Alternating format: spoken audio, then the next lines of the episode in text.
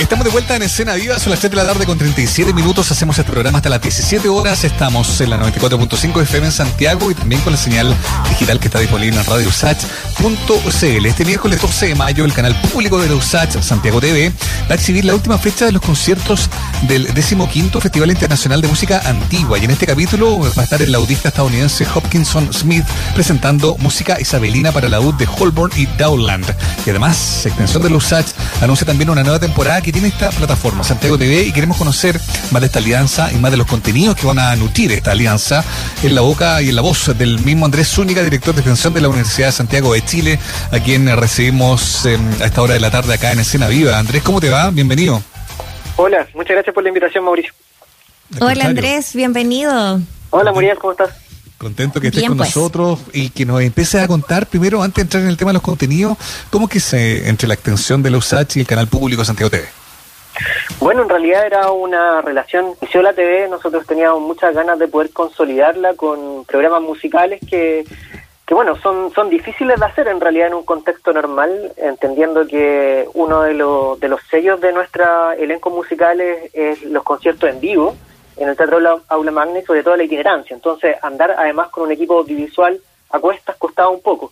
Pero la pandemia, en el fondo, al, al no tener la posibilidad de presentarnos ante público, nos brindó esta oportunidad eh, nueva para nosotros de poder transformar estos conciertos en un formato audiovisual y evidentemente sabíamos que, que el canal indicado para que pudieran salir a, eh, era el canal de nuestra universidad, un canal público y un canal abierto. Y, así se dio y bueno, fuimos distintas, en distintas etapas conversando, viendo ideas en conjunto, hasta que finalmente se consolidó una propuesta que nosotros encontramos que que aporta en algo también al circuito de festivales audiovisuales porque no solamente hay música, sino también hay espacios de mm. mediación donde ah, se entrevista a los compositores, a los músicos y se hace un seguimiento más documental del proceso de cómo se prepara un concierto, que es algo invisible para el público que va a ser.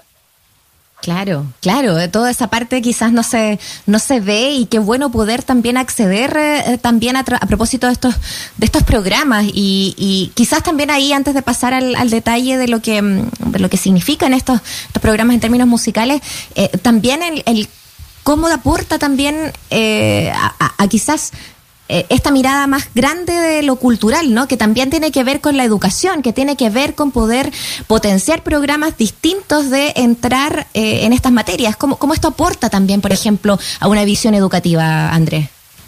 Bueno, normalmente entendemos nosotros el, fenómeno musical del concierto eh, a veces es bien unilateral, digamos, ¿no es cierto? Los músicos mm. en el fondo preparan un repertorio y el público lo recibe y reacciona ante eso con un aplauso o con silencio. Afortunadamente siempre un aplauso en el caso nuestro, pero podría reaccionar de forma más fría también. Pero ese es el intercambio, no hay mucho más. En cambio, nosotros con esta propuesta, en el fondo, es que los y las espectadoras se adentren en el proceso de cómo se va cocinando de alguna forma esto, estos conciertos. O sea, en el fondo, como los mismos músicos, de pronto cuando un director les dicen vamos a tocar, no sé, a Ravel, los músicos igual viven un proceso que es invisible para nosotros, que tienen que estudiar a Ravel, que tal vez nunca lo han tocado anteriormente, mm. que tienen que estudiar su contexto histórico, eh, tienen que empezar a, desarrollar la pieza y para eso se producen diálogos, eh, se producen ciertas situaciones en los ensayos, ciertas frustraciones también de repente cuando no sale la pieza, y todo eso se va reflejando en estos programas que nosotros hacemos para que la persona que finalmente lo vea se sienta parte digamos, de, de un proceso mayor que solo la experiencia musical, sino también que acompañó a los músicos y las músicas en este proceso de llevar eh, a escena una obra musical, ya sea clásica, porque también estamos haciendo música contemporánea, que a veces es más difícil para el, para nosotros como público poder entrar en ese, en ese idioma un poco más rupturista de la música contemporánea docta, pero también al conocer las intenciones del compositor, por qué se le ocurrió tal idea, uno va teniendo herramientas que le permiten de alguna forma tener otro disfrute de la música. Otro notable la, mm, lo que tú estás explicando, ¿eh? porque es parte como una no quiero ocupar la palabra cocina, porque está tan de moda. Eh, la evité, la evité. Por motivos tan distintos. Pero digamos que hay una interna que se conoce y, es, es, valioso, obviamente, como contenido adicional para la gente. Precisamente además en un mundo mm, docto, académico, donde quizá el común de la gente dice, esta gente no, no se equivoca nunca, digamos, son, son perfectos. Pero hay mucho trabajo atrás, hay mucho ensayo, hay mucha reflexión, hay mucho estudio. Y si eso se refleja también en, en algo que va más allá de lo que finalmente se ve arriba del escenario, me parece que es un, un atractivo, un plus, una, una cosa adicional muy valiosa, digamos, que bueno que la hayan decidido incorporar. Sí, totalmente. Eh, comparto contigo, en el fondo es meterse eh, en el hogar de, los de los músicos, en las salas de ensayo, en, en, la afinación del instrumento y se producen también diálogos entre ellos que no, no siempre son todos felices, no es que aquí terminen peleados, pero de repente se producen ciertas tensiones también entre lo que quiere el director y lo que los músicos pueden mm. entregar en ese momento particular, porque esto igual cuando los músicos de, de, música popular, digamos, por ejemplo, graban un disco y después ese disco sale, y siempre yo me acuerdo en todas las entrevistas que le han hecho, siempre dicen, bueno, pero esa era una foto del momento, cuando lo hicimos, ahora estamos en otra. Y también pasa con, con la música docta que, claro, tú vayas a un ensayo y es un, un momento muy particular de la preparación de eso, entonces las cosas que ahí se van desarrollando son irrepetibles. Así como el concierto final también, pese a que la música docta está escrita, nunca sale igual una a la otra, porque hay, un, hay una emoción de, de tocar que es irrepetible también. Estamos conversando con Andrés eh, Zúñiga, director de extensión de la Universidad de Santiago, a propósito de esta alianza que mm, eh, por fin se ha concretado ya en programas particulares en que eh, vamos a poder disfrutar de distintos episodios, momentos vividos en el aula magna con conciertos realizados y que queda grabado todo lo que él nos ha estado explicando hasta el momento. En el caso de lo que tenemos hoy día también para poder compartir, es parte, por ejemplo, de lo que se vivió en el Festival de Música Antigua. ¿Qué valor también le dejas a eso? Que figuras, por ejemplo, como, mm, no sé, como eh, en, el, en el caso del, del, concierto de, de, hoy que vamos a poder eh, eh, disfrutar este, este miércoles, quise decir, sea posible también acercar un poco esas figuras quizás no tan conocidas para un mundo más popular. Claro, bueno, el, Festival Internacional de Música Antigua es un festival que precisamente nace en la Universidad de Santiago, ya son 15, 15 versiones las que hemos desarrollado.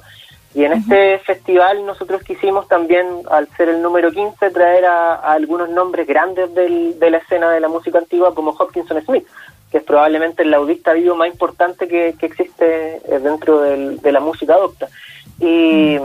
y bueno, y la posibilidad también de, de ahora, de, de, en el fondo esta versión virtual, nos permitió apuntar también, porque a veces las agendas son demasiado complicadas para traerlo a Chile. Eh, nosotros tuvimos que suspender eh, la decimoquinta versión, eh, no por la pandemia, sino primero por el estallido social, después por la pandemia, entonces necesitamos ya poder afirmar una propuesta y aprovechamos esta, esta posibilidad hacerlo online para invitar a, Hopkinson que se sumara y él también amablemente nos dio algunas charlas eh, magistrales que también están en nuestro canal de YouTube y así también se sumó por ejemplo Servir Antico que está liderado por Catalina Vincent, mm. probablemente la, la, música chilena de, de, este género, de este subgénero que es la música antigua más importante del momento, eh, Sintagma Musicum que son de la casa y al final hacer un festival que como bien tú dices, eh, tal vez para el público general la música antigua eh, le parece un poco ajena, pero en realidad cuando uno ve qué compositores son de música antigua, Bach, por ejemplo, es tal vez lo que más todos conocemos después de Beethoven, lo escuchamos en todas partes, en mm. películas, hasta en comerciales.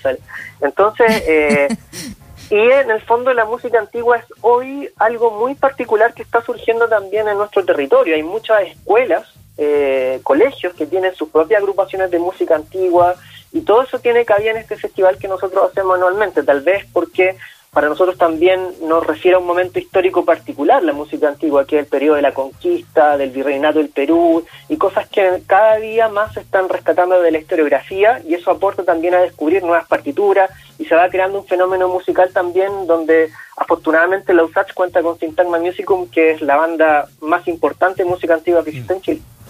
Oye Andrés, qué interesante lo que estás contando y también esa reflexión que hacías, que pasaba en tu última locución, que tiene que ver con lo difícil que ha sido mantener una programación o mantener la mm. actividad en una época tan compleja como la que ya tú describías, que no solo el tema pandemia, también el tema estallido en algún momento alteró los planes em, de extensión.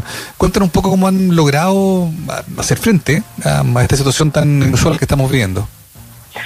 Bueno, ha sido desafiante, desafiante porque en el fondo uno de los sellos particulares que tiene la USACH, y ustedes conocen bien, es su cercanía con el territorio. Eh, estamos ubicados en un sector particular, tenemos una comunidad y armada y un trabajo que, que, estaba eh, andando y andado desde hace muchos años en la universidad con su entorno.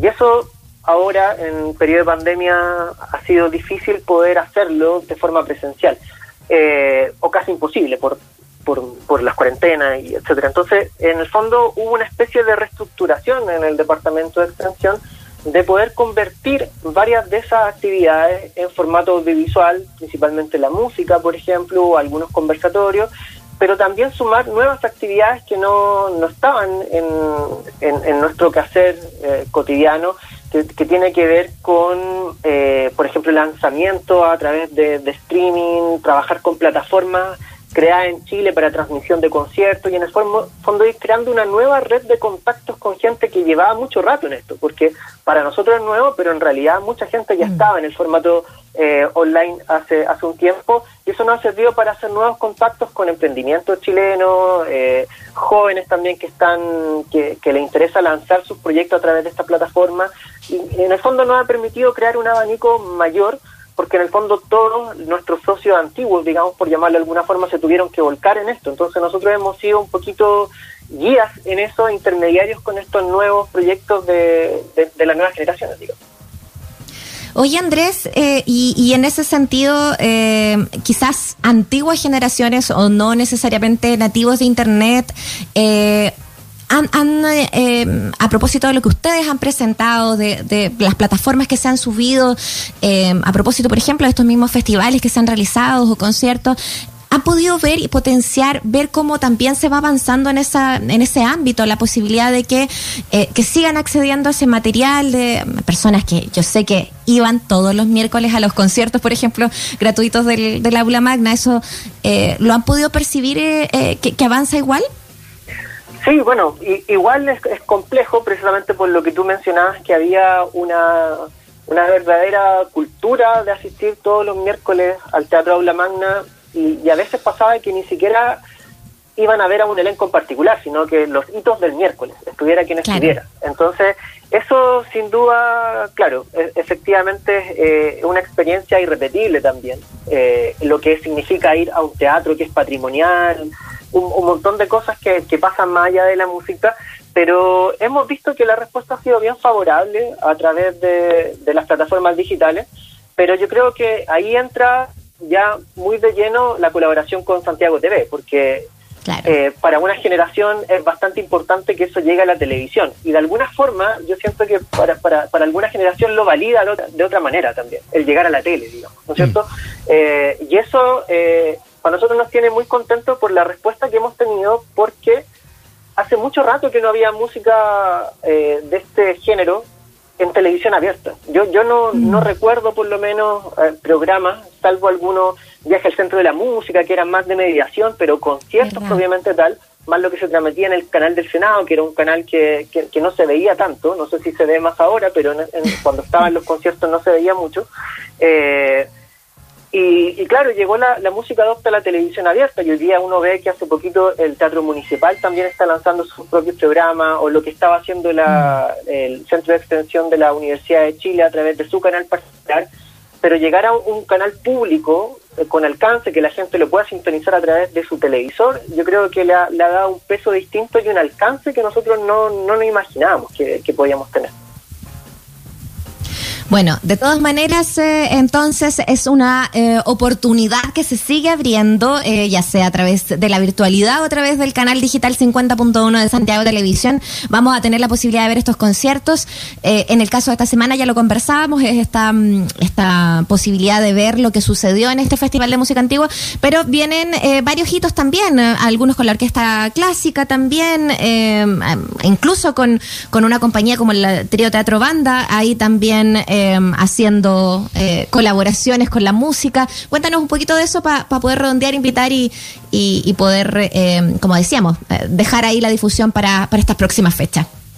Bueno, sí, como tú mencionabas, eh, nos hemos aprovechado también un poquito de la, del nuevo formato que nos permite de alguna forma innovar dentro de lo que ya hacíamos. En un concierto en vivo a veces es, complejo alguno, algunas mixturas, pero por ejemplo, gracias al audiovisual podemos poner en, en escena una obra que, que es de Igor Stravinsky con texto de, de Ramus, que es Historia del Soldado, que es un, clásico de la música contemporánea, una obra que se hizo precisamente en un mm. periodo de crisis entre, la, entre las dos guerras mundiales y ya también hay tuvo problemas, de hecho se postergó su estreno por, por la peste. Eh, entonces es una obra que, que, es muy atingente a nuestro contexto y que pudimos poner en, en escena con teatro trío banda, una, una connotada compañía de teatro nacional, mezclando teatro, mezclando música, pero a la vez también ahora mezclando cine, porque lo hicimos a través del formato audiovisual, entonces se crean tres lenguajes audiovisuales ahí que la gente va a poder disfrutar a través de la, de la televisión y una adaptación que, que hicimos a, nuestro contexto y, no se ha transmitido nunca antes a través de, televisión pública. Entonces va a ser un, estreno desde Chile hacia el mundo de, de, estos dos elencos chilenos adaptando a uno de los grandes nombres de, la música docta que es Stravinsky. Eh, y como tú decías, tenemos una temporada nueva que van a ser 10 episodios donde mm, uno de los sellos característicos que tiene esta temporada Además de lo que yo comentaba, esta mixtura entre difusión musical y mediación musical también tiene un sello puesto en la composición chilena y vamos a tener obras de compositores chilenos como Enrique Soro, Darwin Vargas y también música contemporánea chilena que siempre es importante para nosotros visibilizarla ya que es un trabajo que va en paralelo al sello discográfico que tiene la Universidad de Santiago que es Aula Records, donde en el fondo nosotros ponemos en mm. disco y en distribución musical nombres de vivos de la, de la escena musical chilena. Tal cual, es, bien valioso lo que se hace ahí en conjunto, además, ¿no? Qué bueno que mencionas también lo del sello, lo de Aula Records y bueno, lo que están haciendo ustedes y esta alianza también con la con Santiago TV. Da cuenta entonces de, de cómo en una época adversa igual se pueden encontrar vínculos, ¿no? Sociedades, que, permiten ir eh, siguiendo la difusión, digamos, ¿no? de lo que les compete a ustedes. Así que, Andrés, te queremos agradecer la conversación y, como siempre, ofrecerte este espacio para estar muy pendiente de lo que necesiten anunciar ahí en extensión. Un abrazo grande. Muchas gracias. Gracias, Andrés. Cuídense. Que estén muy bien. Chao.